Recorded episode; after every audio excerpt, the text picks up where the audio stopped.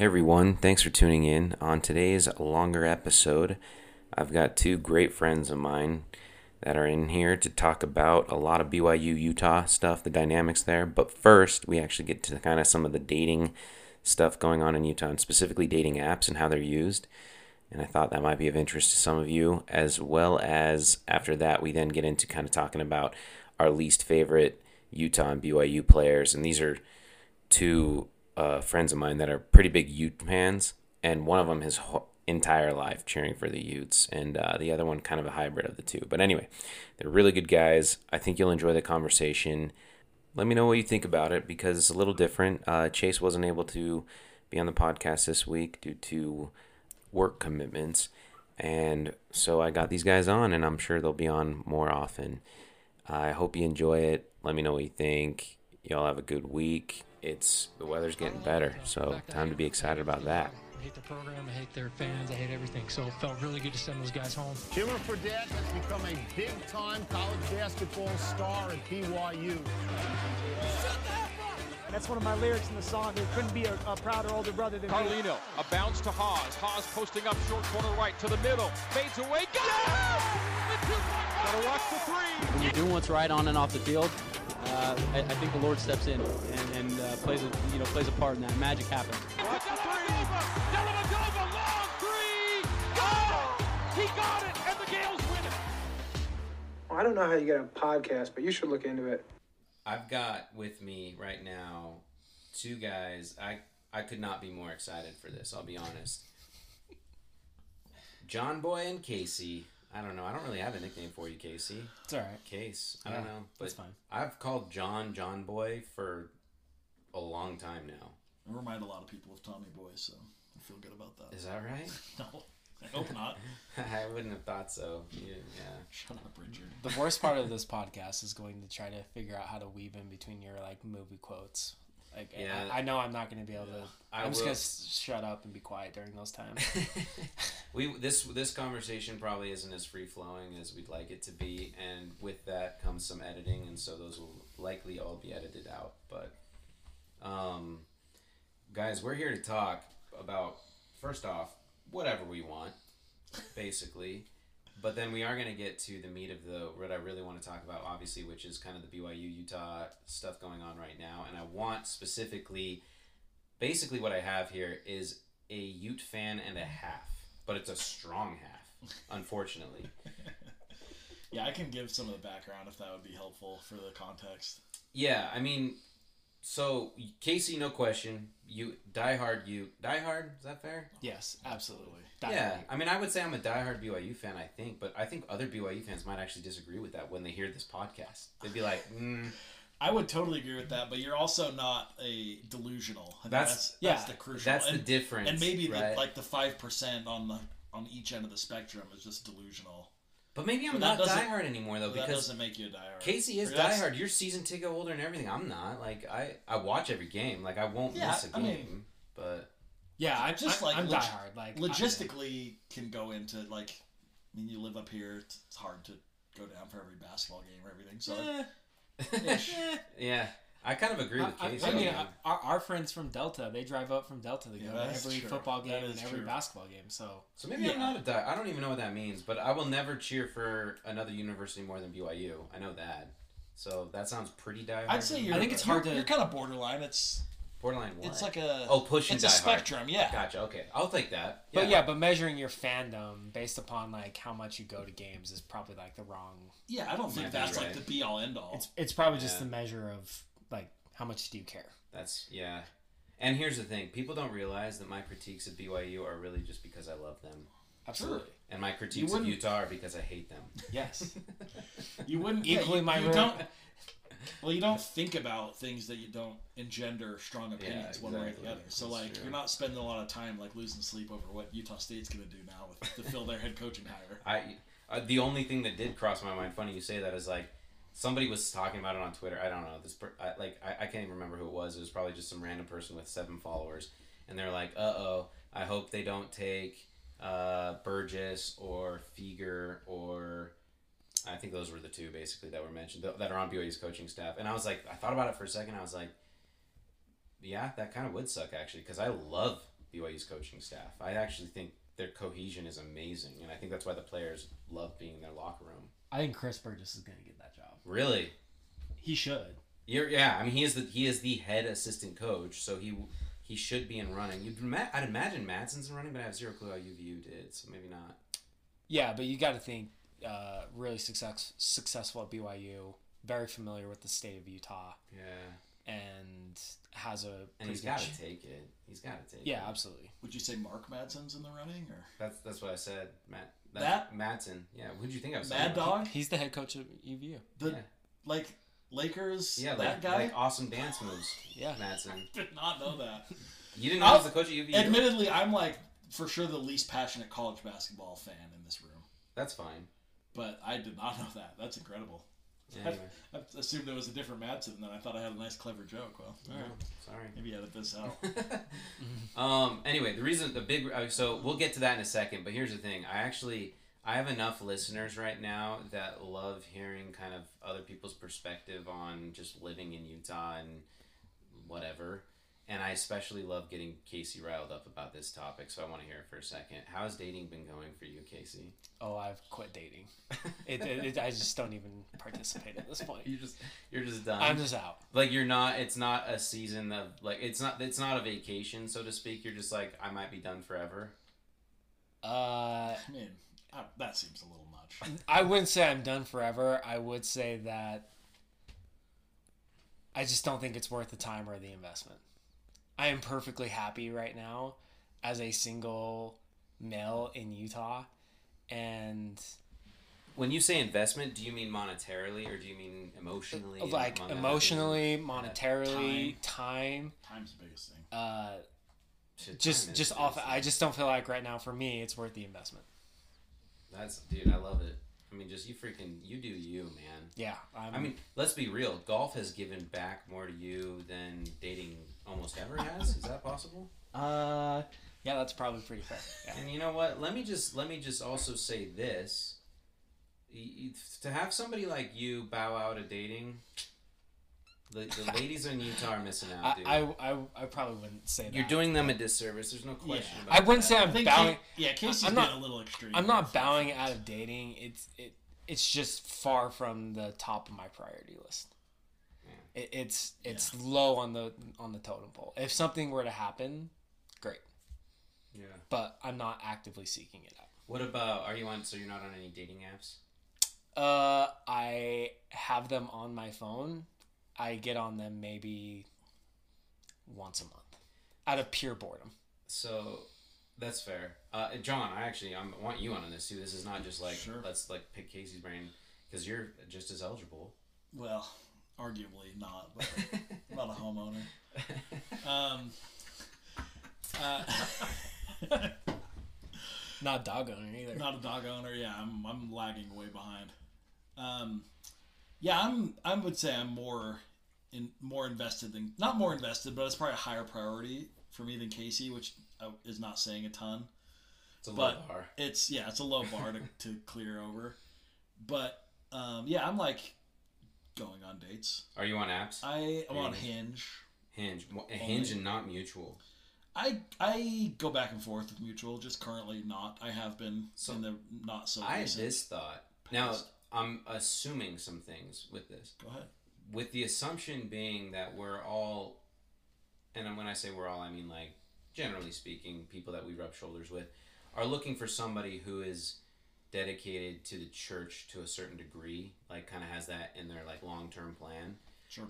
My supposition is that the chances of finding somebody that's on that track that isn't on Mutual is less than 1%. Oh, I strongly disagree with that. All right, let's hear it. I mean, I'm not from experience, but I feel like I've gone on plenty of dates with girls from Hinge that is not a church issue at all. That is not, or what's the right way to say? They're active members. They're active members, yeah, or But they're not. But aren't they on Mutual though? That's my point. I think a lot of people are on multiple. I'm not saying that Hinge doesn't. I'm not saying Hinge in general has less than 1% available. I'm saying anyone on Hinge that would be your type is already on Mutual. Is also on Mutual. I Okay, that's probably true. I would agree with that. Maybe if you're going like mostly off physical, I think Hinge is a way better app.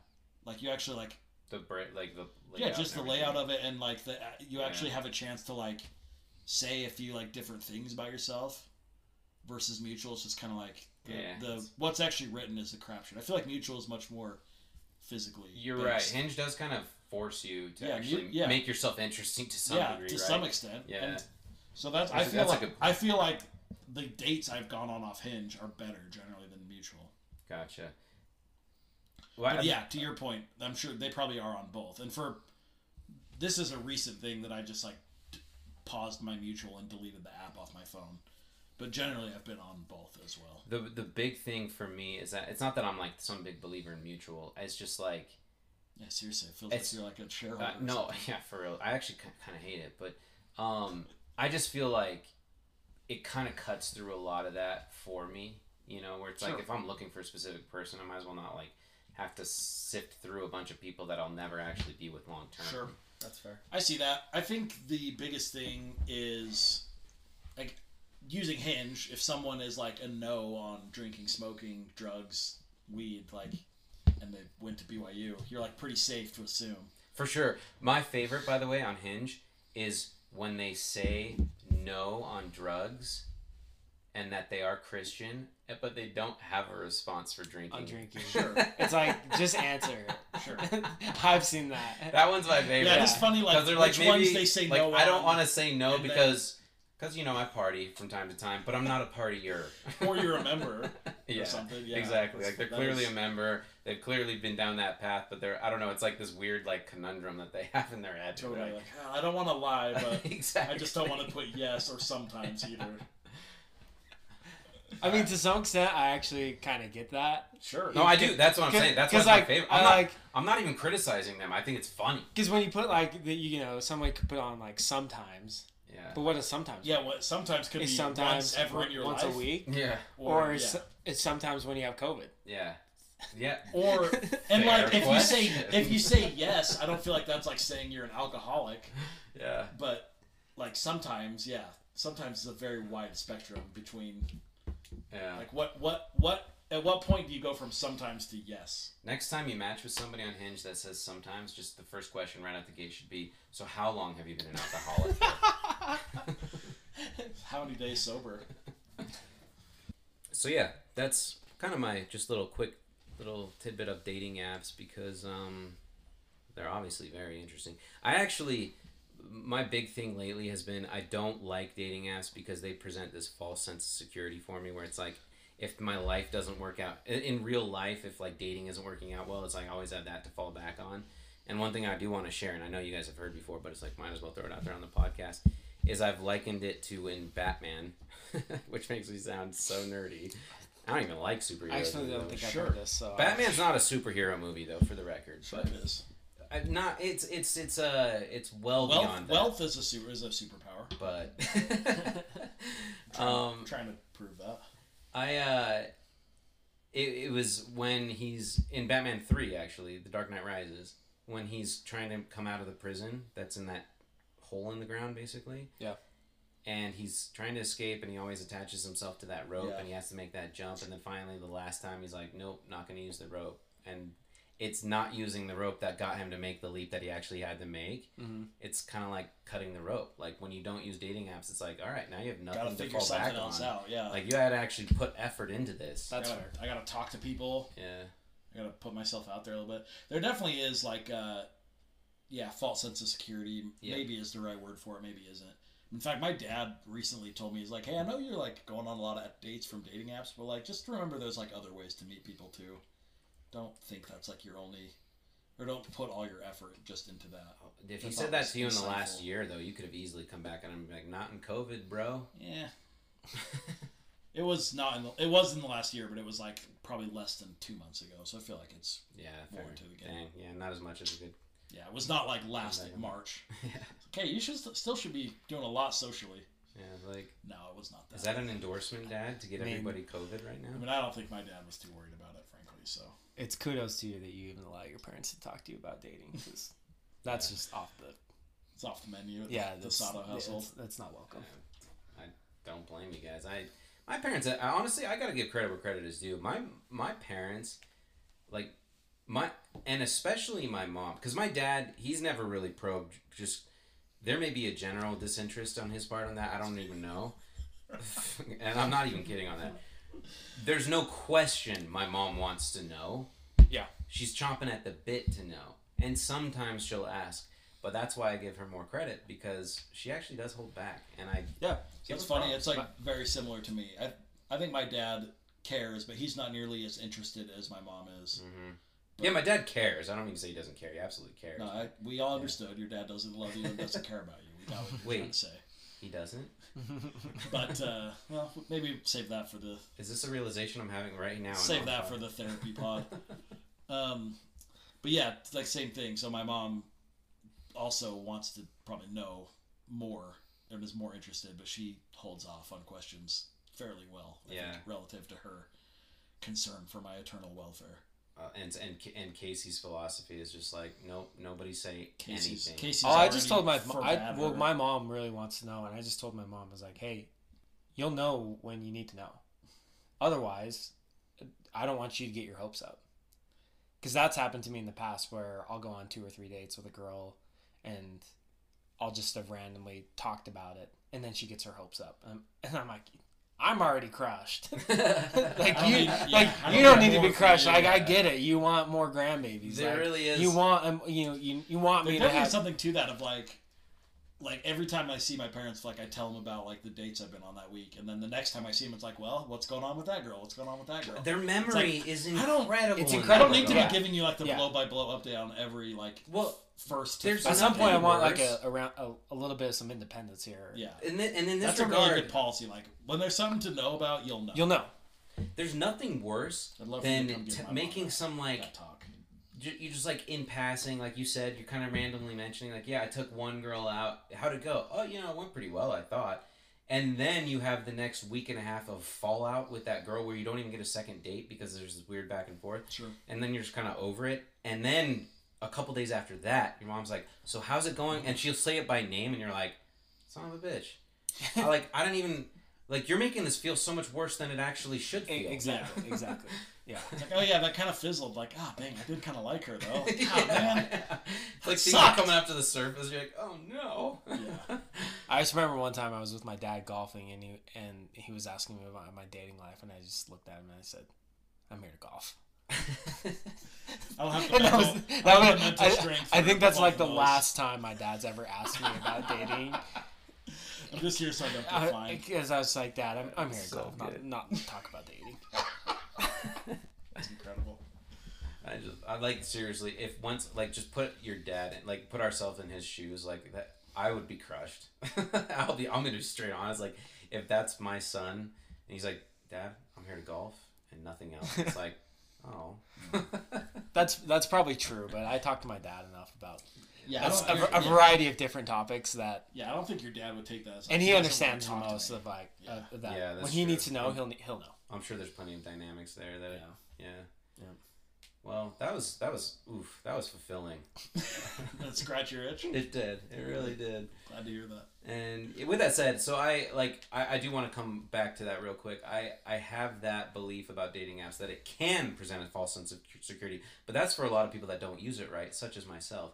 So if I do put myself in the right mindset where I'm actually going through them more slowly, no joke, if I'm swiping mindlessly, it's a terrible sign. But if I'm actually like looking into it and being like, you know what, I'm going to talk to these girls, I'm going to like feel it out and put some real effort in, that's the right way to use it. Problem is that doesn't happen a whole lot. Sure. But it can, and when I make that happen, then I do believe in them more. Yep.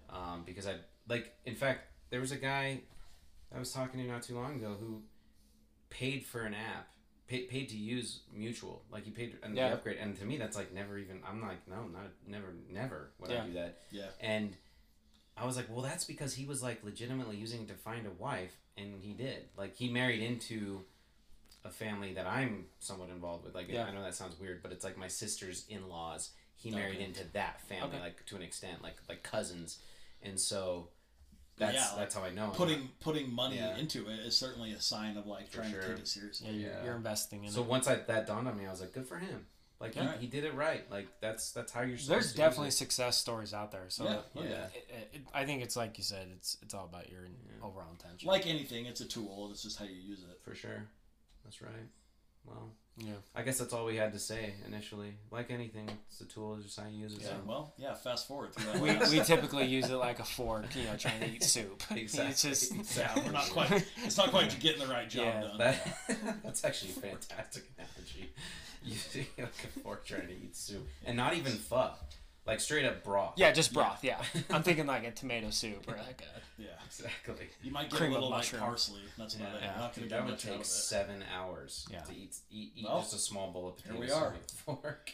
I think we're in the dating equivalent of 7 hours. This analogy just got more real and more jarring. Yeah, well... Ugh, I'm so sick. I'm still not paying for a spoon. I can tell you that for sure. Yeah, I tend to agree. I still would have a hard time paying for dating apps. Gosh dang it, I love you guys. All right. Okay, let's $20 to get married seems like a lot. How much are rings going for these days? Just out of curiosity. That's a whole can't be more than $20, right? Yeah. JK, girls. 4 C's, we know. Oh, jeez. Yeah. I don't think there's any way I'm spending more than $4,000 on the engagement ring. If she thinks that's going to happen and that's a deal breaker, then I'm going to save myself a lot of holes in my wallet moving forward. So that's fair. With that. I don't know. I feel like if a nice ring is what it's going to take, I think I'd be willing to pull the trigger on that. Maybe. I don't know. I shouldn't even be thinking about that and creating non-existent stipulations. We got a few things we got to get straightened out before we're worried about the price tag on the ring, probably. All right. Well, I don't know how to transition out of this exactly, so maybe I will have to do a fake ad at some point. My boys are here to talk specifically news in the Utah and BYU world because I want to pick their brains. John is a hybrid. So Casey, obviously, we've established is a diehard. He is a Ute through and through, dyed in the wool, right? He's going to hell. I mean, that's... That he has embraced that path, and that's okay. I respect it. Tough scene. It's like I'm willing to have somebody in my life that is openly wanting to go to hell and just owning it. Like I'm a Utah fan, and like that's that.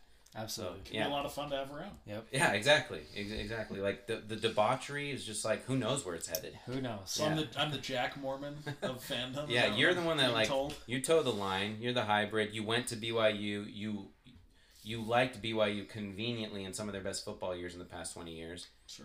Whatever. Well, that happened to be when I was a student there.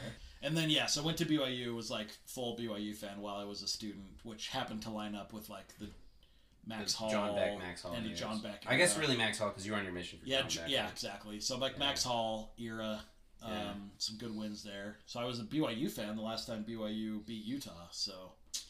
Maybe that's something the BYU fans should be thinking about courting me back if they ever want to win a game in that rivalry. And then after I graduated from BYU, I went to the U for a year and graduated there. That's right. And then since then, I've lived in Salt Lake and lived with friends that are Utah fans, and it has just been easier to be a Utah fan, frankly, for location and like attending games purposes. And also, frankly, the independence decision was a big part of it for me. Because actually feeling like... Really? That just pushed you away then? A little bit. I mean, I think it probably would have gone that way anyway. So so that sounds like you actually love the conference championship idea, right? I mean... I like the idea of having something to play for. Going to games, again, like Utah football games against USC and Washington that matter for winning the conference or winning your division and getting to a championship game have been like some of the most fun games I've attended in the last decade. So there's definitely something to like having something to play for in your conference and there being a difference between non-conference games and conference. But I think it's safe to say it wasn't that decision that pushed you away. It was a factor. The ramifications that came from that decision that kind of like made it so you were like BYU just isn't that interesting. Yeah, what am I cheering for? Like Vegas Bowl victory exactly. Unless they're undefeated. Their season is uninteresting by game 6 in your mind, frankly, and that makes sense for a lot of people that were already kind of towing that line anyway. Yeah, and right? To that point, which I never was, so I was obviously in anyway. Sure. It didn't matter. Yeah, exactly. Go ahead. I was gonna say the other truth of it is too is he'd moved back up here in like 2013, mm-hmm. and the guys that we were all living with were all massive Utah fans. We all go to the games, and that was some really good Utah basketball days. Yeah, and it was also some really. Right. It was kind of when Utah football started to swing back in the right direction. And so obviously that's what we were talking about all fall and winter. And so, you know, when you're surrounded by nothing but Utah fans, then it's easily. And we lived 10 minutes to the stadiums. We'd go to the games. Yeah. And it was the DeLon. Sorry. It was the DeLon, Kuzma, Pirtle basketball teams. I was going to say, who were. Like, it must have been DeLon Wright and Kuzma. Because I was going to say that was post Bogut for sure. Oh, yeah. Anyway, so I love that was all sort of in the right timeline of being more of a Utah fan. Then I came back from my mission. And actually, frankly, like growing up, a lot of my friends that I like lived around all had like season tickets to the football games. So I went to a bunch of Utah football games in that era too. Anyway, yada, yada, yada. I definitely don't cheer against BYU. I knew that. Yeah. I cheer for BYU except for when they're playing the U. I feel like I have room in my heart for both schools as they're both a part of me. Casey's shaking his head because he totally disagrees. But so I'll be honest. I'm still, I would say, a fan of both, but frankly I also don't have time to like learn or know about as much about BYU as I do about the U. So yeah, that sort of informs my fandom in that I'm more familiar with like the comings and goings of like the football roster that of the U than I am of BYU at this point. Just this is to set the stage here. For sure, yeah, and I appreciate that. I kind of this is a little bit tangential, but come on, I mean, this is what it's for. Free flowing. Yeah, exactly. I am definitely more like Casey in that regard. Obviously, like I basically hate the U as much as he hates BYU. Right, that's how it is, and I respect it. Like that, and I think you respect that about me too. But then there are times it's weird where I think about how it's like. The reason why I like BYU to some degree is because I like a lot of the guys that play for their school because of who they are. You know, the ones that grew up BYU fans or whatever, right? And they're, like, generally good people, I believe. Generally, right? Sure. Now, you're going to find massive exceptions to that. The Rancheritos fight, which I think needs to be a whole podcast on its own one time, just analyzing that whole thing. That's going to need to be a video. That would need to be a video. Because we're going to have to draw it up like a telestrator. Yeah, exactly. Like, just there's jackasses galore everywhere. BYU's no exception to that. I'm fully aware of that. But I do like a lot. There are a lot of guys where I'm like, now he's just a good person, right? I've mentioned it before. I'll say it again. Like, Taysom brings out a certain thing in me where, like, yeah, I'm a little gay-some for Taysom. Sure. Like, it just is what it is. Well, he's a $140 million quarterback now. Exactly. Why not? Why couldn't you? Exactly. I mean, I feel very justified in my sentiment towards him, and it's uncontrollable. I guess I was just kind of, that's just the way I am, whatever. But when you put that into perspective, there is no other team that's more similar to BYU in that regard than Utah. Funny enough, right? They share a state. They're 50 miles away from each other. They have a lot of the same makeup of a player that goes there. I mean, Utah is like, what, 50% return missionaries generally? Not to say just because you're a return missionary, you're a good person, because there's so many missionaries that are idiots while they're missionaries, let alone return missionaries. They're definitely the two schools that have to deal with like the mission dynamic. Yeah, and I do want to believe that at a base level there's a sense of decorum for guys that dedicate 2 years of their life to do that, right? And maybe I'm biased because I was one of those, but I've believed that basically my whole life. And Utah's chock full of guys like that, so it's like. And when I put that into perspective, I'm like, maybe I shouldn't hate these guys as much as I do, but at the end of the day, I do. No, that's the point of a rivalry. Yeah, I know, exactly. The purpose of a rivalry is not to actually... Right, it's not like... It's not hate. Personal. It's sports hate. Yeah, exactly. It's not personal. Yeah, if it was personal, we wouldn't even be friends. And the reality is, though I love to watch BYU lose, it's one of my favorite things when... BYU loses a big game, or even better, BYU loses a game they should absolutely win. Yeah. Just the treachery that's on Twitter is one of my favorite things to like sit on the sidelines and watch. But the truth of it is, I would actually prefer BYU to be awesome, so that we, as Utah, can be the one to rip your hearts out. Yeah, I feel like there's nothing better than than you all thinking coming into the game. Well, you think that delusionally, anyways. But never fails. But that being said, if you have a 10-0 season or are preseason ranked in the top 25, and you lose, and we come in there and beat you, there's nothing better. I love that. I love to be the team that takes away all of your hope. That was the Zach Wilson's freshman year, right? First game of the year, right? Utah came in it was the first game of the year, right? Francis had transferred. There's a lot of animosity, I feel like, in that game. Yeah. It is Utah came in and just Bernard, by the way, blew the doors. It was close, Bernard. I guess, going into the fourth quarter, but completely fine. Yeah. He was a great Ute. My goodness. You know what's not personal? The Nacua brothers. God bless. Adios. You guys, we'll get to that in a sec, I think, but maybe now is the time. You guys have told me that you didn't care about Samson leaving, and I was like, I remember watching Samson play for Utah, and I'm like, he's good. In fact, I remember thinking if Puka is supposed to be better than this guy, then Puka's going to be incredible because Samson is really, really solid. I thought. Now, granted, I was not watching him every game, obviously, so what am I missing? I mean, he's fine. He was the third or fourth option in the passing game. So it's it just feels all right. And how many receiving yards was he getting? Who can say? This isn't a stats podcast. No, you're right. This is not. Well, I think he counted for roughly around 30 to 20% of all passing yards for the U. But that's really solid. What I would actually prefer is what I want for Utah this season is for Solomon Enos and Britton Covey and Jalen Dixon and Brent Keithy to just be the four. I want those four out there on every single play, and I trust Solomon Enos way more than I trust Samson Nacua. Yeah, I just frankly trust him way more to go catch a 50-50 ball. So I want my three core receivers out there, and the one thing I hate about how Utah does their wide receivers is they rotate them in and out. They're always rotating, from play to play. And I feel like the wide receivers can never get an actual rhythm of the play.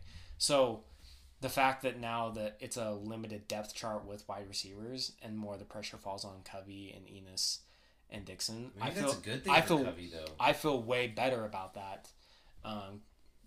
Just having to rely on those guys, and obviously depth is never a bad thing. Exactly. But just for reference, Nacua, his 2 years he played consistently, he had 360 yards, 330 yards, and 5 and 4 touchdowns. You're right. That's not stellar. And 18 catches and 31 catches. It's okay. So, yeah. It's a few catches a game. It's a great touchdown supporting actor, right, or whatever. But he was not a crucial role on offense. Interesting. And probably not irreplaceable production, because I don't think his traits were anything irreplaceable. The Utah offense is still going to be surrounded around running the football, and then hitting play action passes with Brent Keithy. What happened to Covey? I mean, he's still good. He's been hurt. You didn't watch last year because he was awesome. He's been. Oh, hurt. He was. Oh, Covey in the last 4 years. You're right. I didn't watch last year at all. The COVID season was so weird to me. Oh. I didn't really have a general interest in watching the Pac-12 just play each other. Sure. And that went for pretty much every conference. Just playing each other was so boring to me. I mean, unless it was a huge game. It was a weird year. Right?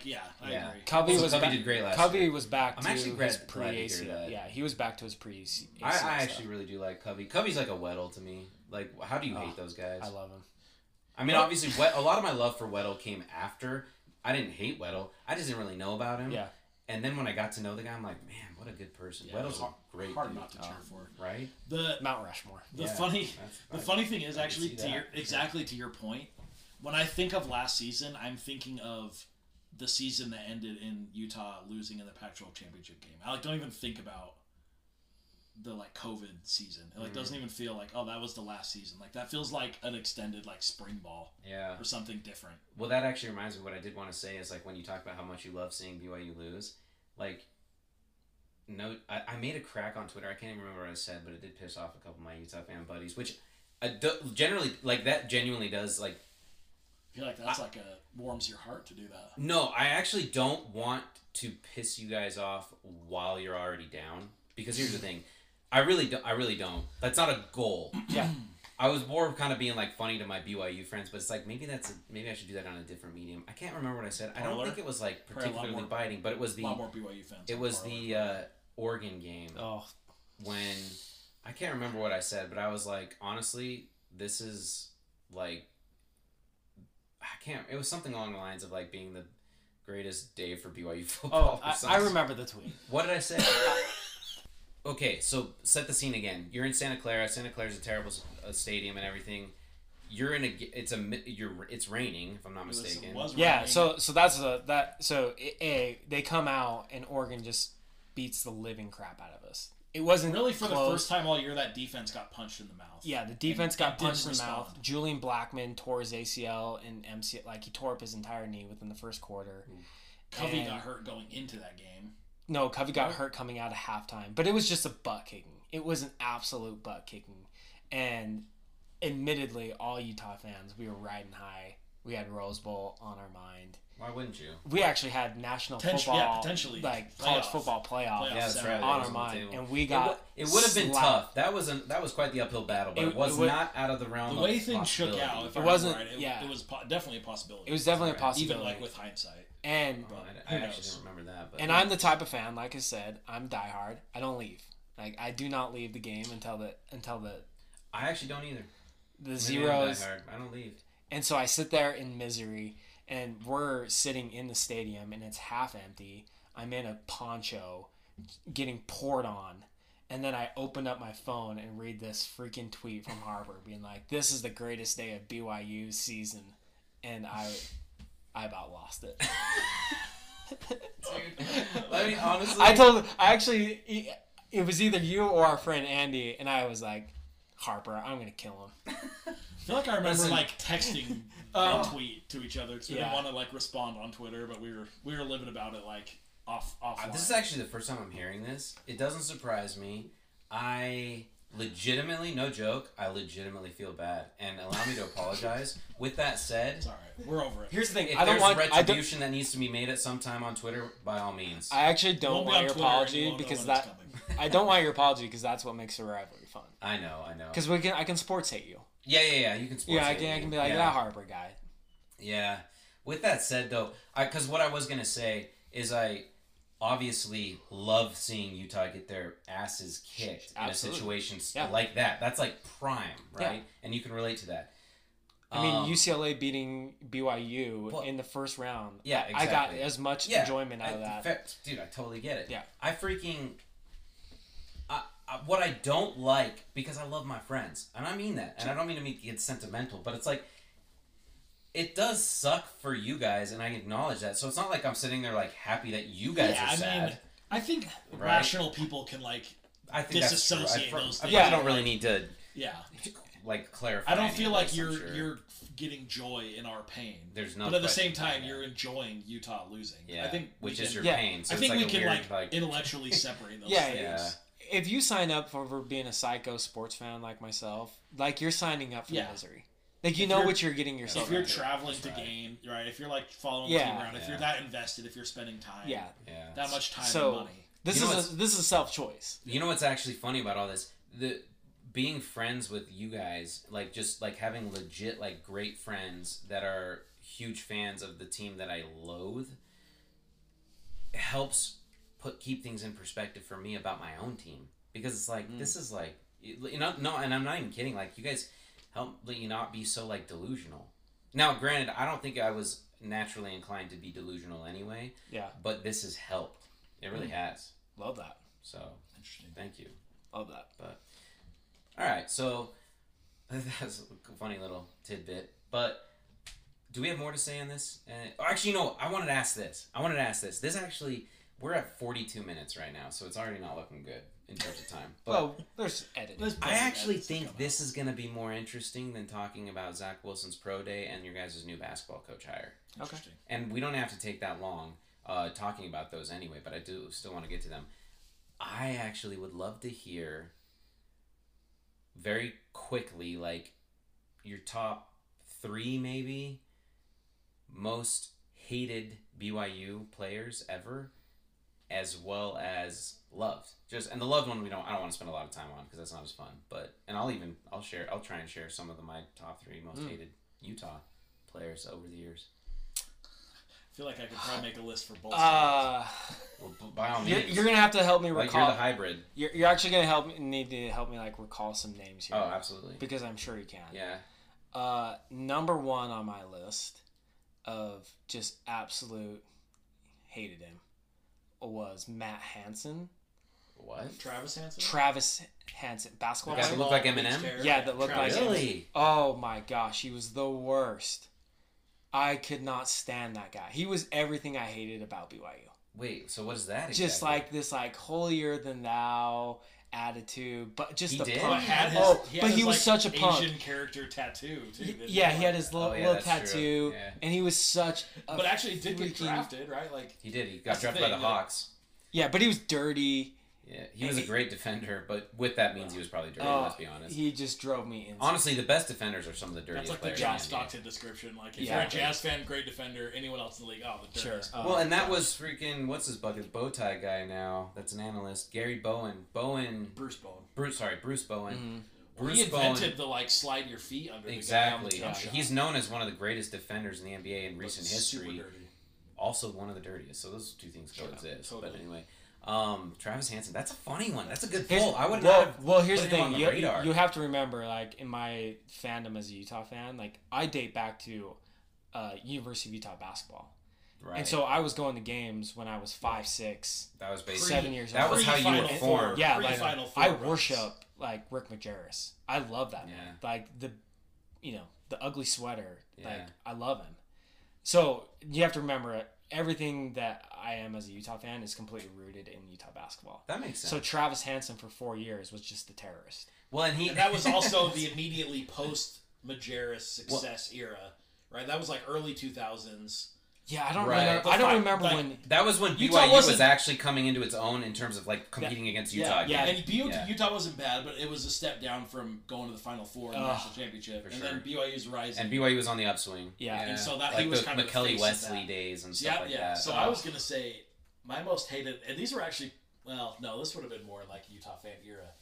Trent Plaisted, basketball. That's a funny one because I would generally think that the most hated BYU players. There's almost an inverse correlation where they're the most loved generally by BYU fans, and I feel like Trent Plaisted wasn't really highly loved. Yeah. Granted, I was on my mission for part of that, but I didn't. Yeah, I was too. It was kind of whatever. I was too. And then Arujo Hoffa. Really? He bugged me. See, that's another one too. Where I don't think he's a fan favorite. Well, and I think the reason why is because. For me at least, and I think this is pretty representative of a lot of BYU fans, probably just fans in general of their teams, we love the guys that seem like BYU guys, right? They only wanted to come there. Sure. They were probably just neither of them. That's why Jake Heaps was so loved to a point. Yeah. Right? And then he flamed out. And we put Jake Heaps on the favorites list. Yeah. Love Jake Heaps. We'll get to that then. We will get to that. But Plaisted wasn't a BYU guy. Sure. Arujo obviously wasn't a BYU guy coming from Brazil and stuff like that. And this is funny. I'm realizing the list of BYU basketball players I really dislike is much longer than football. That is Mekeli Wesley's on the list. I don't blame you for that one. I did love Mekeli Wesley, but Mekeli Wesley. Nick Emery. That's where BYU fans and Utah fans can agree. That's interesting because that's rare. Because Nick Emery, someone else. I despise Nick Emery. I despise Nick Emery. Yeah. I think I have gone after Nick Emery on Twitter. If you guys probably have seen that, yeah. Which is so stupid for me to even say that on a podcast. But I was legit. Dude, you just need to shut up and go write a blog with terrible grammar again. Yeah. Nick Emery's a joke, dude. When he came after BYU, coaching staff now for being toxic or whatever, for getting I want to say it was what's his bucket? It was the curly-haired guy, Caleb Lohner. I think it was when maybe I'm wrong on that, but it was a fairly big recruit decided to come to BYU and he's duh, you'll hate it, man. They're terrible, but good luck. And you're just shut up, dude. Yeah. Yeah. Anyway, sorry, that was tangential. Just as I've been thinking about the list of basketball players is definitely because I'm having a hard time coming up with too many. Well, you had that hated Max Hall, but that's maybe too generic. I don't know. Well, see, that was when I was BYU. Oh, that's true. So not so you, like, but what about Casey? No, Austin Collie is ahead of Max Hall. Max Hall for sure. Did you ever see the photo shoot of Max Hall, Dennis Pitta, and Austin Collie? No. Oh, you need to see that. Oh, I'm sure I'd hate it. It's no. You'd almost love it because I hate it. Cause like is it like centered around the quest for perfection sort of a situation? No, it was I can't remember what they were. Well, that was maybe. I don't even think it was BYU branded. Like I don't think this was BYU sanctioned. Wow. It was like somebody just got them to take pictures and they like looked no joke. It's like they looked like a. We're talking low budget boy band. Like, sick. Yeah, like I think their collars were popped. Oh, like it was awful. Well, for that era, probably like two polo shirts. Yeah. Both collars could have absolutely been, yeah. The undershirt, polo shirt. Anyway. So, you asked for my top three. Yeah. And I think I've been able to figure it out. Okay. So, Travis Hansen. Uh-huh. Number one. I had a great career in Russia, by the way. I don't know if you knew that. Yeah, he went off. And he played in the NBA for like a year or two only, but then he played in Europe for a long time. Didn't do anything in the NBA. Went to Russia and had like a very, very solid career out there. Very kind of strange. Yeah. The pre-Jimmer. Yeah, the forward nation for Jimmer to China. That's right. Yeah, which you know I'm such a huge fan of. Yeah. Austin Collie. He's number two. Yeah. Okay. Magic happens, man. It's right there in the intro. Oh, man. Right. Y'all heard it. Yeah, Austin Collie is just the worst. And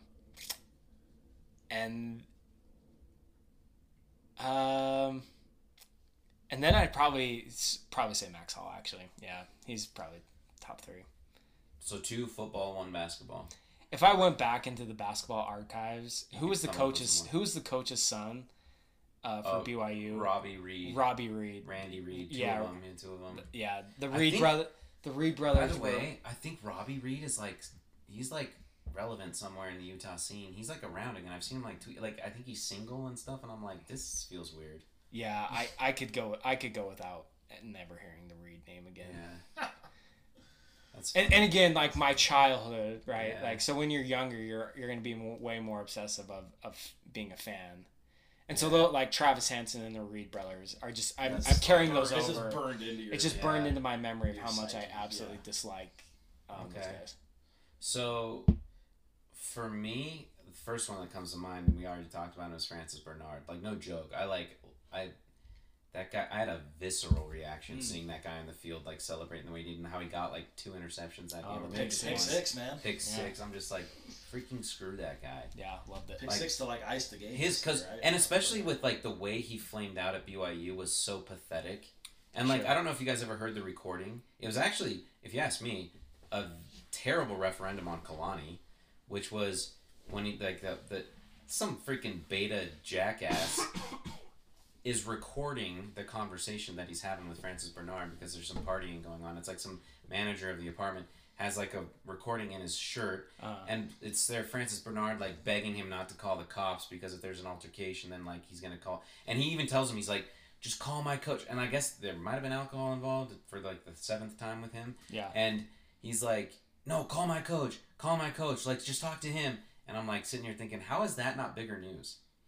That Francis Bernard is saying, call my coach, so that way it kind of sounds like over exactly an implication to sweep things under the rug. But if you get the moment you get the police involved, obviously that's open to the public, right? Yeah. Anybody can look into that, and then it becomes it's going to be out of the coach. Exactly. Then all of a sudden, Kalani doesn't have as much control over the situation, so that does look bad for Kalani. But to Kalani's credit, I think that's. That's probably just Francis's like desperation in the situation. Well, no, like, I think that's universally something that happens with athletes, and I would also say that happened a lot during the Lavelle Edwards era. No, I know, and so it's just kind of like a carry. And that was that's era, like all you know, and is it any different than anything that happens? That's the juxtaposition. That's the contrast you saw with. So obviously Kalani's a Lavelle guy, right? Yeah. That's how he knows BYU. That's how he came into the whole culture. So he's obviously kind of trying to extend off of that culture, but even in the same way Lavelle did, it sounds like, which is so anti-Bronco, right? Yep. Bronco was not at all that way, clearly. Which here's the thing. In turn, I'm actually for saying call my coach, whatever. Mm-hmm. If they need to call the cops, whatever, call the cops. But I don't know if you've ever heard Nick Saban's rant on like helping kids learn from their mistake within the program. It's worth your time. It's really good. Where he talks about kids are going to make mistakes. What platform is he doing that on? Oh, is it like a press conference? Yeah, in a press conference. Okay, it's really interesting. That is. And yeah. I lean on that side. Well, I've even said I actually do think for honor code violations, there's a difference here with BYU, right? Where you got to split out honor code versus truly legal requirements. Y'all want to hear a hot take that I have, by the way, when it comes to BYU and how they discipline their players for the honor code? Believe it or not, I'm a believer that I think there should actually be harsher punishments doled out. Now, this is all relative, so I'm not saying that it should be inverted and when you are drinking, for example, that it shouldn't just be game suspension or whatever, because that seems to generally be the case, right? Mm-hmm. When they're caught drinking or whatever, or confess, or however that works, that it's basically a game suspension. I think everybody kind of believes that, and it seems to be true. Yeah. Versus having sex outside of marriage. I think, I'm not saying they should be completely inverted on how those are doled out, but I do think contextually you can make the argument that drinking can actually be a bigger problem, because down at BYU in freaking Provo, milquetoast Provo, you have to seek out situations where alcohol is a thing, right? You have to be friends with people that are doing wrong things or whatever, right? In the eyes of BYU. Hoodrat thing with their friends. Exactly, doing hoodrat things with their friends. So to me, that's more of an indictment on how they are, the people they're surrounding themselves with, which is generally in contrast with what BYU wants in terms of the honor code, versus, say, for example, now this is just, there are many contexts to this, but a guy has a girlfriend, they screw up. Yeah. And he gets a year suspension for doing so. In the case of Jamal Williams, I think that was a possibility. Now, granted, you can then throw in Brandon Davies' situation, and be that clearly wasn't the case. He got 2 girls pregnant, and he had a girlfriend at the time, and neither of the girls he got pregnant were the 2 girls. So you're just oh, that's a mess. Brandon Davies he didn't even sit out a year. He came back the next season. So I don't even understand.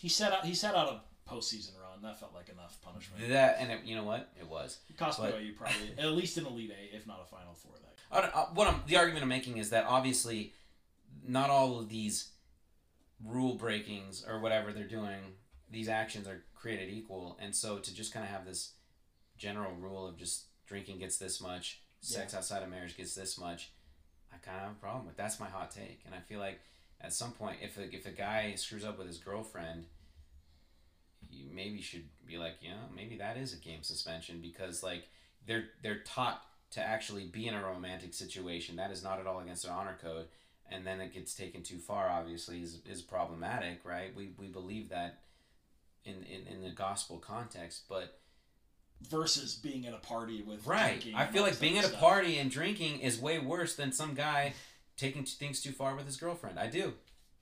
Well, I think the other thing, too, is I don't think the honor code is interested in, splitting hairs like that and then having to, adjudicate, oh, this was his girlfriend, so it's not as big a deal. But they can, because they never have to actually go public with what it was. I guess, but to me it seems like BYU, and maybe not the honor code office in specifics, but BYU and the church in general, the board of directors of BYU, which is the general leaders of the church, is not interested in, that may be true, adjudicating levels of transgression and how it's disciplined.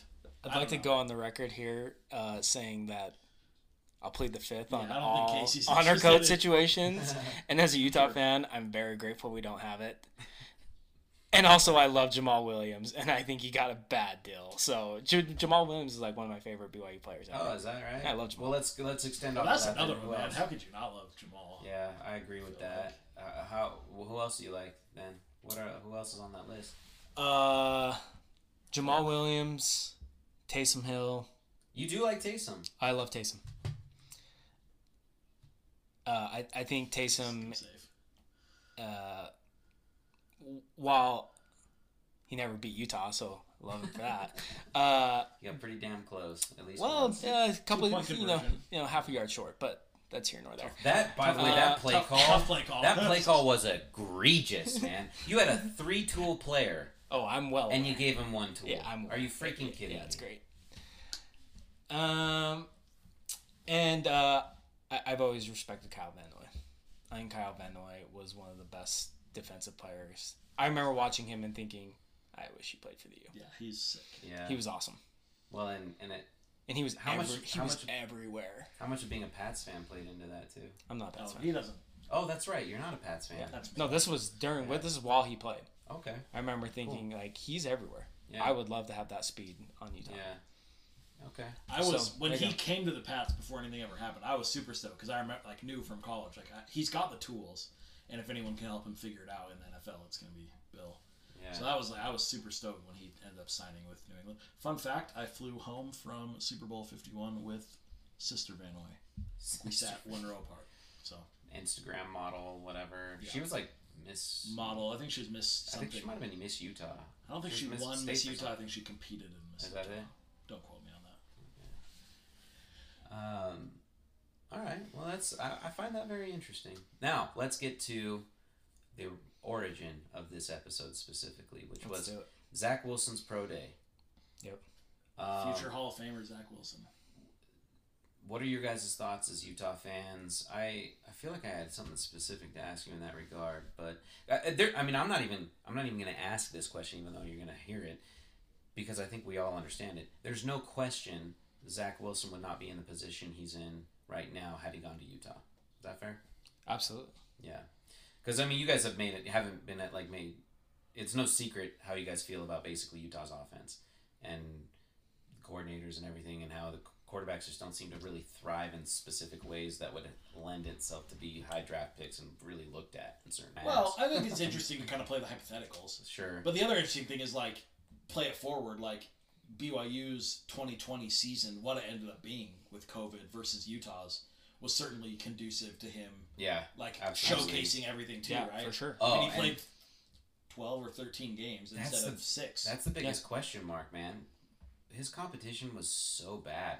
So, and this is what I was thinking about too. So this is into the next is like, let's get into the evaluation. And this is what I actually had the thought this last weekend where it was like, there are a lot more question marks with him due to his competition, but really what it takes is a keen eye for identifying the true quarterback mechanics. And personally, and I'm no talent scout, but I did see a huge improvement in that regard pretty much from game one with Zach Wilson. I was like, there are some passes that I didn't ever see him make that do look like more than just luck and good fortune. Sure. Like he's actually, the way he moves his body, the strength is there. Like he clearly... I mean, I don't know if you guys heard, but he spent a lot of time in San Diego with Drew Brees. Yeah, I think that's crazy. Yeah. I wish that would have been reported. Yeah, I know. It really went under the radar. Pretty cool to hear about. Yeah.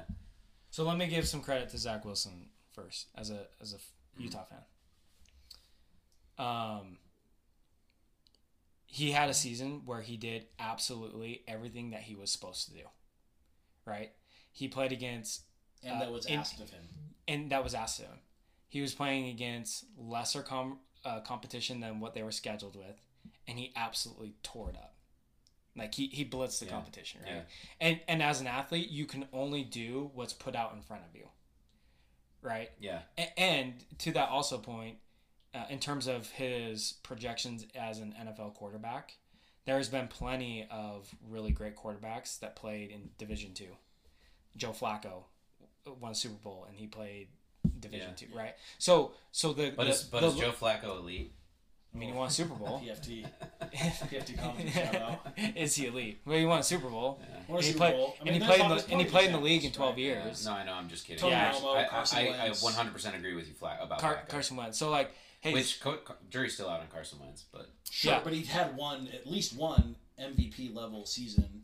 That Nick Foles took over and got the Super Bowl. Won the Super Bowl, but I mean, so you could really credit the system there to large degree.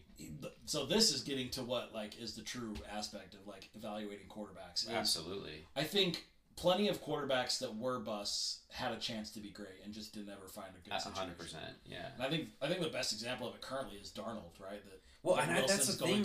It's like, dude, like, do we really want him to go to the Jets? Because I actually don't think Darnold is a bad quarterback. This is exactly the point. Exactly. For the, like, go ahead. We just don't know. We don't know if he's going to be a great NFL quarterback, because so much of you becoming a great NFL quarterback is all about who your head coach is, who your offensive coordinator is, and what type of talent they surround you with, and the system that they put you in. If the 49ers are able to finagle anything, he's going to be awesome. That would be great. That's the dream scenario. Think of the difference of going 2 to the Jets versus 3 to the 49ers. Yeah. I mean, who knows? The Jets couldn't end up being good and having a good coaching situation, but like Gase turned out to be the worst quarterback situation you could have, but he got head coaching jobs because he was a great coach with Peyton Manning. You can design great offense with Peyton Manning. So, like, what seems like a good situation can turn bad quickly. But San Francisco, with Shanahan and all the infrastructure there, seems like probably the best landing spot for a rookie quarterback. Yeah. At the top of the draft. Absolutely. Yeah. I think there's been 2 quarterbacks in the last 30 years, let's call it 20 years, to get drafted that were sure things. It didn't matter what coach, what system. And I think that was Peyton Manning and Andrew Luck. Well, that was 30 years if you're doing Peyton Manning. Yeah. But I think those are the only 2 quarterbacks where they were surefire. 25. Surefire. But everything else, Tom Brady becomes elite because he's able to groom for 3, 4, 5 years under the Belichick system. Mm-hmm. Mahomes is incredible because of Andy Reid, because of being able to enter that, right? Aaron Rodgers. So it's not guaranteed that Zach Wilson's going to be awesome. To be surefire, you're really talking their first pick. And that's exactly why Manning and Luck, because Patrick Mahomes still went 10th. Yeah, exactly. Yeah, and like the 3rd quarterback off the board, something like that, or 4th. Yeah. And Trubisky and Watson at least. Incredible. I think that's it. Trubisky was the first. Watson is defendable still, I think. Well, okay. I mean, yes. Let me get the context right. Not currently with the sexual harassment allegations, he is not defendable. As a draft pick when he was drafted, I still that one I understand still, because I actually still think Deshaun Watson talent-wise is pretty incredible.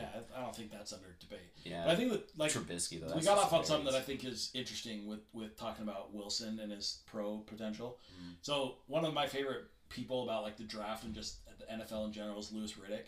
He's like he was the MNF, former Lions, ESPN, played for the Patriots, played for the Lions. Has been, I think, was in NFL front offices. Played for the Browns, maybe? Don't quote me. But has been in NFL front offices. I won't quote you. Now is on ESPN as a draft and just game commentator.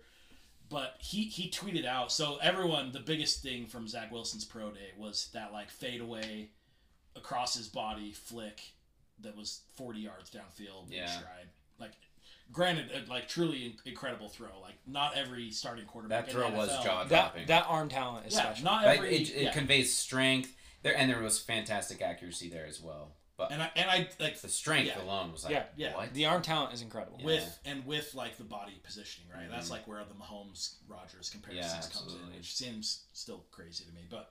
Yeah, on that front, I can understand. I'm actually with you there. I mean, but they can't help themselves, though. Yeah. You know, I mean, that's just the draft. Yeah, like, exactly. The draft cognizant. Yeah. Like, you got to find the current pro that you can compare him to. But so Riddick tweeted out this last weekend. 3, I know what you're talking about. 3 examples of Darnold making that throw in the game in the NFL, not against no defense, right? And so what it just shows to me is like. There's certain prerequisites probably to being a successful NFL quarterback, and there's exceptions to every rule. But like, you've got to have some arm talent, you've got to have some ability to play not in a clean pocket and moving around. But ultimately, what determines success, unless you are just a level above, like Manning and Luck are probably the only ones, is totally dependent on situation. And so Darnold, to me, like, has no probably difference in talent than what Wilson has. I agree, man. I mean, there's no reason to think otherwise. So to think that Wilson's going to come in and just totally change. Now, it's a new coaching staff, and there's other reasons. And especially now. Sure. Like, with Darnold having a few years under his belt already, you're like, if, say, for example, Darnold stays on the Jets, and they get Wilson, to think Wilson should start over Darnold is asinine, and because Darnold has the experience. Like, the game is going to be unbelievably fast to Wilson. And that's problematic. So that's the biggest leap, I think, for Wilson is proving he can fit throws into tight NFL windows and process as quickly as you need to versus what he was asked to do at BYU. Yeah. The other big thing that comes into this now, and this is a totally different question, so we don't have to go down this rabbit hole, but it becomes more of like a team building and like the salary cap and like the free agency and salary implications for rookie deals of like, maybe that's why you move on from Darnold, because you're gonna have to pay Darnold, or you can bring in Wilson even on a rookie second number 2 pick. Yeah, he's gonna be much more cost controlled over the next 4 years and potentially 5 years over Darnold, who now is up on his rookie deal and you have to re-sign. And so there's many other implications.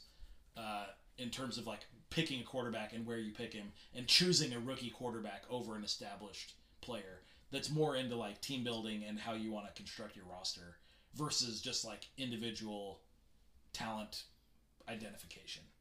So I don't think we want to get down that whole rabbit hole, but I think that plays a big part in this too, where New York now has like a new coach, new like front office coming into position.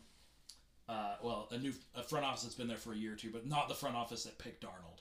Right. So you've got a new situation where we're just going to wipe the past clean. We're going to start fresh with our guy.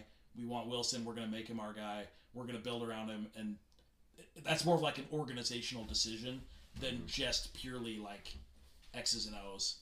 It's a complete overall process. Yep. Any more to say on Wilson? I mean, the other doubt that I have is who is his best win?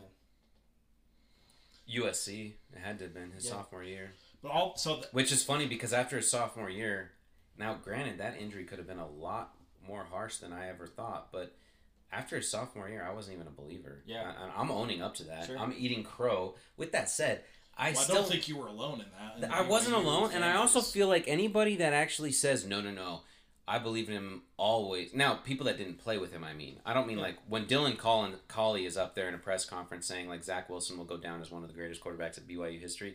That's an overstatement just because he's not at BYU long enough to actually do that. Yep. And maybe one of the best NFL quarterbacks in BYU history. That obviously, who freaking knows there. But Dylan Collie saying that as playing with him, that's fair, whatever. That's fine. He can say that. But anybody else in my position that thought Zach Wilson was going to do what he did his junior year, basing it off of his freshman and sophomore year, they're an idiot. I don't freaking buy into that. Yeah. I think they were taking a huge leap, huge guess, because even mechanically it wasn't there. Yeah. In fact, he didn't trust his receivers going into his junior year. That was the biggest improvement I thought in terms of like how he played, which was he thought I'm going to need to create this with my legs. Yep. So I'm going to have to actually like wait for that window to be open, and then by the time he'd throw it, that window was closed. So then he started, I think what Grimes and probably Roderick really focused in on was like, listen, it's about trust. Your receiver is supposed to be here by the time the ball gets there, and the reason why is because at that point, they've made their cut, the defender doesn't see it yet, they're not going to be able to close that window, so just trust your receivers, don't wait until they're open to throw it, you throw it when they're covered, and they'll be open by the time it gets there. And I think that was one of the major big differences as I saw his junior year. So anybody saying otherwise, I just don't. I don't believe him. But the concern part of it is that loss that they had to Coastal Carolina, where he reverted back to kind of his old ways, right? Yeah, a little bit. He was like scrambling around. Some of that. He did hold on to the ball longer, which was kind of hero ball. To your point, no like anticipatory throws. Right, exactly. And that was clearly, Coastal Carolina's defense was good. Though. What I was that's the point. And that was clearly the best defense he played. And that's the point. Okay, fair. And it was one of his worst games. No, it probably was. For sure, his worst game of last year. It was worst game last year, and no question. But with that said, sorry, actually go ahead. Keith. I was just going to say, when he went up against like elite, like fast defenses, and I'm just recalling, I'm calling Utah's defense last year elite. They had 4 draft picks in the secondary, so I think that's last year meaning 20. Wilson's sophomore year. Yeah, Wilson's sophomore year. But they had Utah and Washington, and those two primarily run man defenses, and then you match that up with Coastal. Like he struggles against fast. With that said, he sure made things happen his freshman year, though, against Utah. Yeah. Right? Yep. I mean, that was like, it's funny, after his freshman year, we're all like, this kid's going to be great. And then sophomore slump could not have been more apparent. But what I was going to say, though, it's funny you say that, because at Coastal Carolina, he still made one of the best throws I've seen. Sure. His arm talent is unquestionable. Like, no, like, it was crazy. It was like, I think it was right before halftime. And, like, yeah, he was on the run, running to his right, like, mid-stride, and he guns this thing 25 yards. It was a laser right to his receiver. And I'm like, that... And I thought it went pretty unnoticed in the BYU world, and I was like, that's one of the greatest throws I've seen a quarterback at BYU make ever. Yeah. That's the thing, is the arm talent is there. Yeah. And I get what I'm saying. I'm not making an argument for that game. Absolutely. I was just like, it's funny that pass happened in that game. That's a great example of, like, even in a game where he struggled, and the offense struggled to score points, he still had, like, incredible individual, incredible individual traits. I do wonder how much of that game looks worse just because we lost. Because I do, like, his numbers, I think, were still okay. Yeah, it got close. We were 3 yards away from winning that game. Yeah. Because a guy got caught and got tackled right there, basically at the goal line. It was a freaking Andre Dyson situation. Right. Isn't that one? Kevin Dyson, sorry. Had they won the game, I wonder how much we'd be looking at that as a terrible game by Wilson. I question. Does the narrative change where it's like, oh, he had adversity but still found a way. Exactly. I mean, I can attest to this because Brian Johnson, everyone remembers him as this like unbelievable quarterback, and nobody like made me pull my hair out more than Brian Johnson. Yeah. It's like for the first three quarters of games, and then on the fourth quarter he turned it on and he was incredible. Yeah, there you go. So like. Winning solves all problems. For sure. Exactly. Especially in like the narrative of the season. Yeah. The narrative of which is... As time blurs out your memory. I straight up think the defense was the reason why we lost that game anyway. There didn't seem to be any adjustments made. I think that's hard to argue when like... What was the final score of that game? Like 27-20? And BYU averaged, 40 points a game? And not quite that, but it was... Yeah, it was around that. It was in the 20s. You're right. It was BYU's lowest scoring game. But and in the context of the game, you may be right. But the time of possession, Coastal Carolina was just running down our throats 5 to 8 yard chunks at a time. It seemed like running the ball, and we still kept just a limited amount of guys in the box. We showed no signs of eliminating that. Yeah. And this is not a knock on your homie, DB coach Hadley, because our secondary actually it was solid that game. Yeah. A lot of that might have been because we weren't stacking the box to try and stop the run. Who knows? But that was Coastal's MO. They were kind of a run. That's kind of the thing. They like. I'm trying to remember. And let me just give a shout out to Preston. By the way, I'm sure he's listening. Our DBs have been great ever since he's been there. No joke. I think he and Gennaro Guilford are actually doing like legit things. Those guys know what they're doing. Yeah. Like they're good. Guilford would be on my short list of favorite BYU players. I know like he's probably not the best corner to ever come out of left field. It super is, but like I have some great memories of him. That interception to win the game in Utah in 01 was incredible. Yeah, that was the Luke Staley game. Yeah, right? Yeah. Anyway, sorry, small side though. No, you can't. You swaggy. All right, let's finish it off here with one more thing, and that's your guys' coach. I have one question that I want to throw your way to kind of start this off. Now, we're not talking directly about your new coach, but would you hire, like, what if you guys hired Pope? Would you be stoked, or is that something that, like, do BYU fans overrate Pope, essentially, in your minds? Now, I'm sure you think Pope's a good coach. I think everybody pretty much accepts that now. How good of a coach is another question in your mind. I personally think he's a pretty dang good coach. I think the potential is absolutely there for him to continue doing great things. I am scared of losing him someday because he's not technically a BYU guy. Mm-hmm. He sure fits into the system very well, but I don't know. What do you guys think? He would have been my number 3 candidate who on my short list. I would have had Johnny Bryant 1, Alex Jensen 2, Pope 3.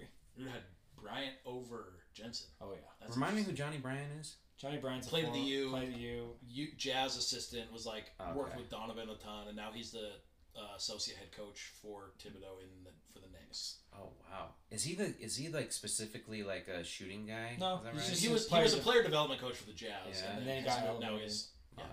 Yeah. But he's like a rising star Is that right? Yeah.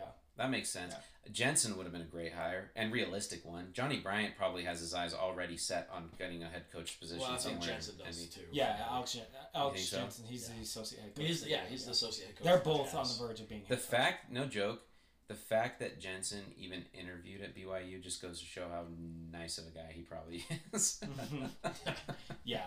He was actually one of my favorites growing up. Like, if there was any, I remember growing up watching Utah and being like, he seems like a nice guy, and that claim has clearly come to pass.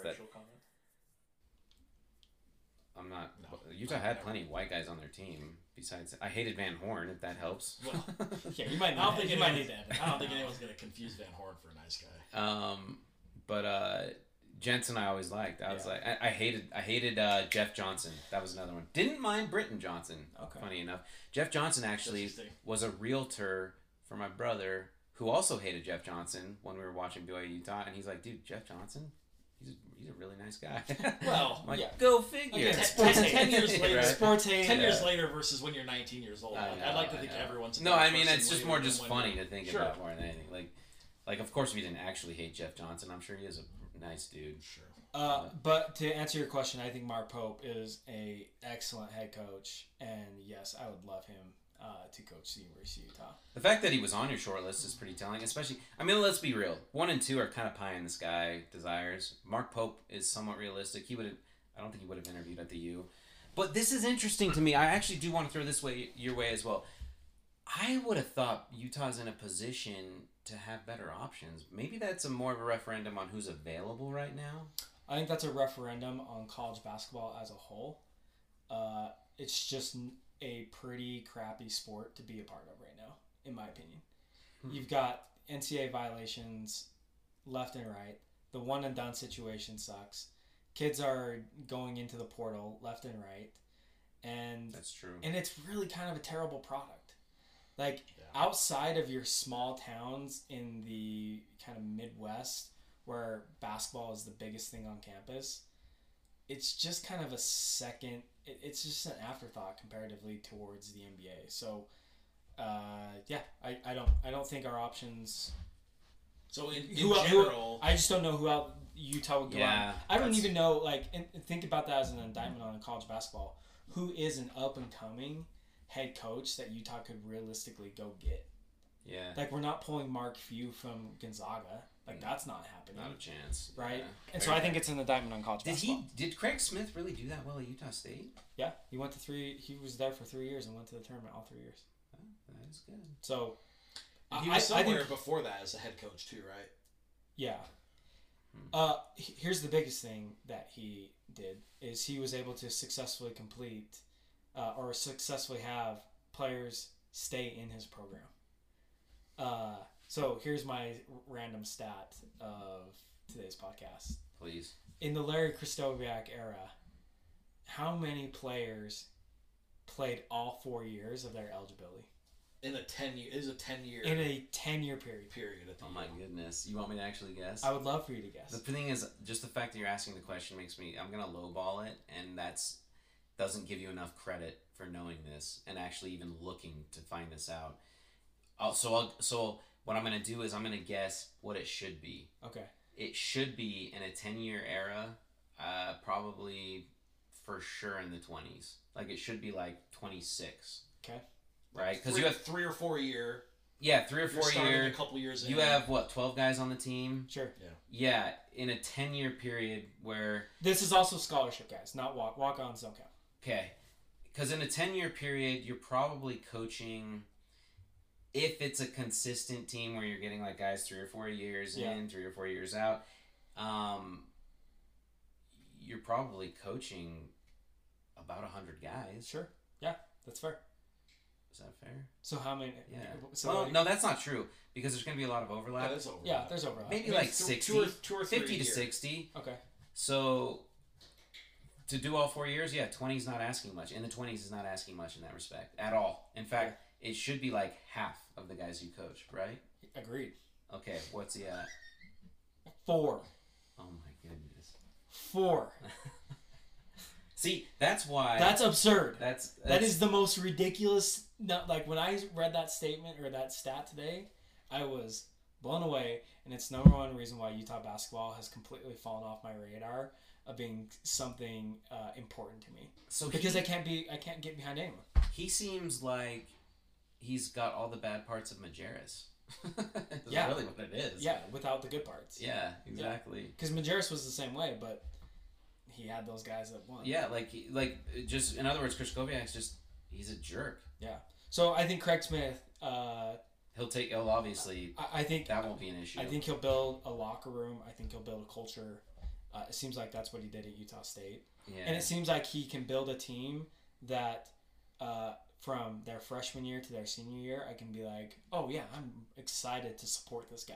That's what Pope did immediately, by the way. And that's one thing that I was saying. No joke, dude. I've made this case before, even on the podcast, where I was like, one of the single biggest differences between Rose and Pope was that Pope was a player's coach, and the locker room seemed fantastic. Because I've made the case before that Eric Mika probably transferred because he just, like, hated the locker room. Or not transferred, sorry. Probably left for the draft because he hated the locker room. Yeah.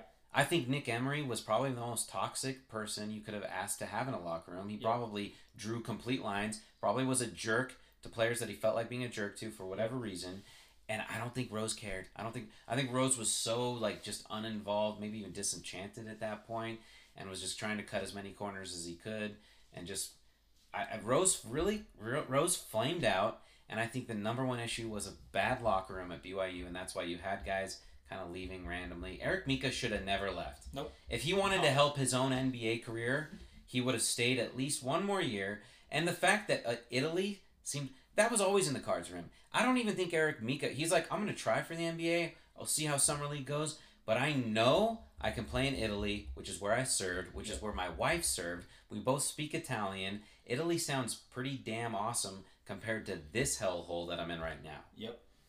And comparatively to who was the forward last year that was really good? And Yoli Childs. Exactly. He comes back to exactly. Like he could have made a run at the NBA after his junior year. Yep. Could have gone right, but he came back. And that's a Pope thing. And he was awesome. Pope's getting transfers. He's getting guys to stay. Like so that's the whole deal. Is I think that Pope and I'm now hoping that Craig Smith can actually build teams and cultures that are competitive year over year, and then I actually think that will make the rivalry way more interesting because now you're going to see guys that come through as their freshmen and they're competing freshman, sophomore, junior, senior year, and that becomes really interesting. So yeah, 100%. You're making all the right arguments right now, man. You're just saying what I want, like what I think as well. Can we admit now though that like Coach Bitch Koviak was being the ultimate bitch by saying he's like, I'm scared for my players' safety, and that's why I don't want to play BYU? Sure, you can say that. So you legitimately think BYU was especially dirty? Nick Emery took some cheap shots. There's no question about that. But like, you think like BYU as a whole was any worse than any other team in the Pac-12? I mean, Nick Emery was super dirty. Yeah, but he's like. Take him out of the picture. So I would say I can understand the concern. I think did it rise to the level where your players are actually in danger? That's probably more questionable. But I do think it was like a little bit of a different level. I mean, as most rivalries are. But I'm saying like you have to disassociate it from that, and you have to accept the fact that there is a higher level of tension in a rivalry game. For sure. Also, and maybe this is unfair, take Nick Emery out of the picture, unless. Chris Koviak's literally saying it because of Nick Emery and that's it. Then I'm like, you know what? All right, fine. Still kind of a weird cop-out. I honestly think Chris Koviak was just like, I think he was just trying to just like piss off BYU. I really do. I think he was just like... And that could certainly these guys be the can case. F off. Yeah, I think he... And admittedly, as a Utah fan, I get tired of the notion that it's always Utah that's like the dirty players, and it's always Utah that's like it's funny about you saying the cheap shots. And well, because BYU was getting like castigated left and right about being like the dirty guys. It seemed like, right? I mean, they were like the football players. They even like made like footage of like BYU players taking cheap shots. And like, yeah, this always happens. You can make this every year. But the excuse is always like, oh, they're just playing hard. Like they're just playing hard. They're just you know, being aggressive. They're just playing through the whistle. They always kind of get this pass from BYU fans. Like, trust me, I see it in my cousin's tweets. Oh, no. All the time. Well, your cousin's a special. I know, but it drives me nuts when I just see it's always being defended. And I get that. And I understand that. I think Chris Koviak, him not being a local guy, was just like, why do I need this rivalry? What, like, what, when it's not a conference. It's not. It's not serving me any purpose. And to him, that was a massive mistake because it means a lot to the fans. For sure. Yeah. So he overshot that. So I'm now going to bring up two tweets. One is absolutely related to this, and another one is not, and they're mine because that's what I do on my podcast. I toot my own horn. Perfect. Well, and then you tweet the podcast later. Exactly. It's self-sustaining. It's cyclical. Yeah, it's fantastic. Yeah. And I know you guys saw this. Casey even commented on it, and it's one of my more proud tweets in the recent memory. Top 5 saddest moments for a BYU fan. 5, Gifford Nielsen injury. 4, 2010 overtime loss to Florida in basketball. 3, Taysom's 23-ish injuries. Sounds like the right number. Yeah, Brandon Davies sexcapades, which 1 and 4 are basically the same. 1, today, Utah firing coach Chris Koviak. Oh. It's a great tweet. It was frankly just a great tweet. And meanwhile, Utah fans were just rejoicing. Equally thrilled. We were just absolutely inversely thrilled. No joke, man. I wish you guys would have had Chris Koviak forever. I have this awesome text thread with my brother and my friend and his brother. We're just psycho Utah basketball fans. Mm-hmm. We grew up in the Huntsman Center. And when that news got announced, that thing rattled off for a good 2 hours. It was great. That would be good. I can only imagine the gifts that were being shared in that one. Oh, yes. And then the other one is unrelated, but I'm actually going to give you guys a chance to repent and appreciate it, even though it doesn't apply to you as much. But maybe you can speak on behalf of the BYU fans that should have appreciated it. It actually ticks me off that it only got 2 likes. Jesse Wade. You may remember him from going viral for a little bit because he got stuck in an elevator during March Madness. Oh, yeah. Mm. Current player. Yes, sort of, because he tweeted out and said, "I had a great talk with Coach Pope today, and I will be entering the transfer portal to explore possible options. There are multiple ways this can go, and no doors are closed anywhere, including BYU. I just simply want to explore options and see what is out there." And I quote tweeted that and added and said, "Except for elevator doors." I saw it. It was great. It was absolutely great. I didn't see that, but no, it was also a great tweet. I'm like, are you freak? I know this is so pathetic. I don't like anything this BYU up to you guys related right now. I don't like anything BYU related. That's but fine. Like, it was great. I read it and laughed. Could not believe that got like no traction. I'm like, are you serious? You idiots! That is so freaking funny. It is really good. And here's the thing. Maybe I'm not that naturally funny, so that's why I need to let everybody know when I do get a good one. I think they're very funny. Remind me, I have an awesome elevator story about a famous athlete. And this can't be shared on the pod? Not yet. Dang it. Well, if you tune in to future episodes for the but it is one of my favorite elevator stories ever. Anything else, gentlemen? No.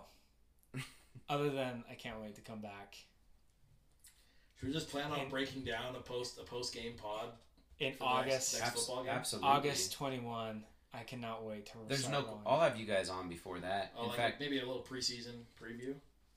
Well, for sure. Something but then, like I mean, here's the thing. It doesn't need to just be sports. Yeah, we got a lot of ground to cover. Like, here. I love you guys, man. This is too good. Appreciate you, pal. Like, you guys have needed a platform for a while. I don't. I talk all the time. I mean, if like you know, one could argue that's the last thing I need. In fact. I mean, here's the thing. They say you get to be an expert by doing something for 10,000 hours, right? Yeah. I think I've talked for, I don't know, 3 million hours probably in my life.